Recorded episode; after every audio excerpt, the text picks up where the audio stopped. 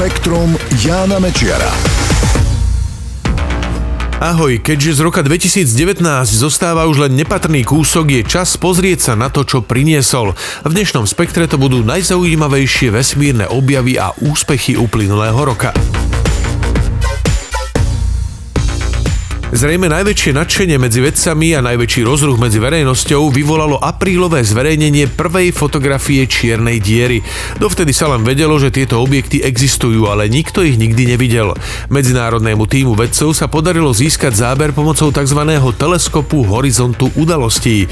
To je sieť rádioteleskopov na celom svete, ktoré prepojili tak, aby spoločnými silami fungovali ako jeden obrovský teleskop.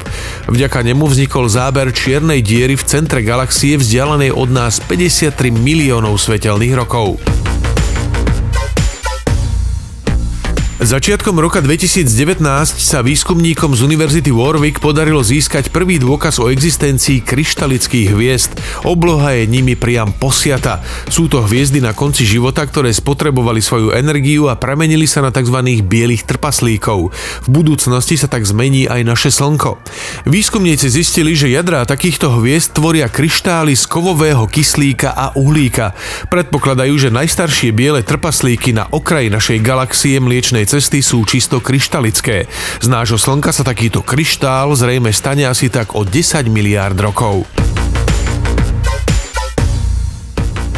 Na prelome rokov sa astronómom podarilo konečne rozlúsknuť jednu dlhodobú záhadu. Dovtedy totiž nikto nevedel, ako dlho trvá deň na planéte Saturn, teda ako rýchlo sa krúti okolo svojej osy.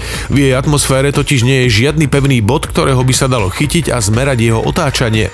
Vďaka meraniam Saturnových prstencov, ktoré urobila sonda Cassini, sa nakoniec podarilo zistiť, že jeden deň na Saturne trvá 10 hodín, 33 minút a 38 sekúnd. Veľké veci sa tento rok diali aj v hlbinách slnečnej sústavy. Sonda New Horizons v prvých hodinách nového roka preletela v tesnej blízkosti telesa Ultima Thule. Je to v podstate len trochu väčší balvan. Obieha okolo Slnka v tzv. Kuiperovom páse, ktorý je považovaný za akési odkladisko odpadu, ktorý zostal po sformovaní planét slnečnej sústavy.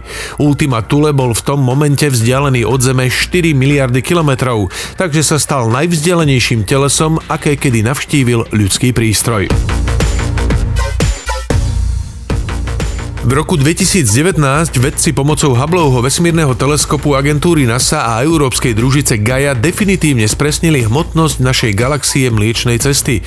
Dospeli k záveru, že celkovo má 1500 miliárd násobok hmotnosti nášho Slnka.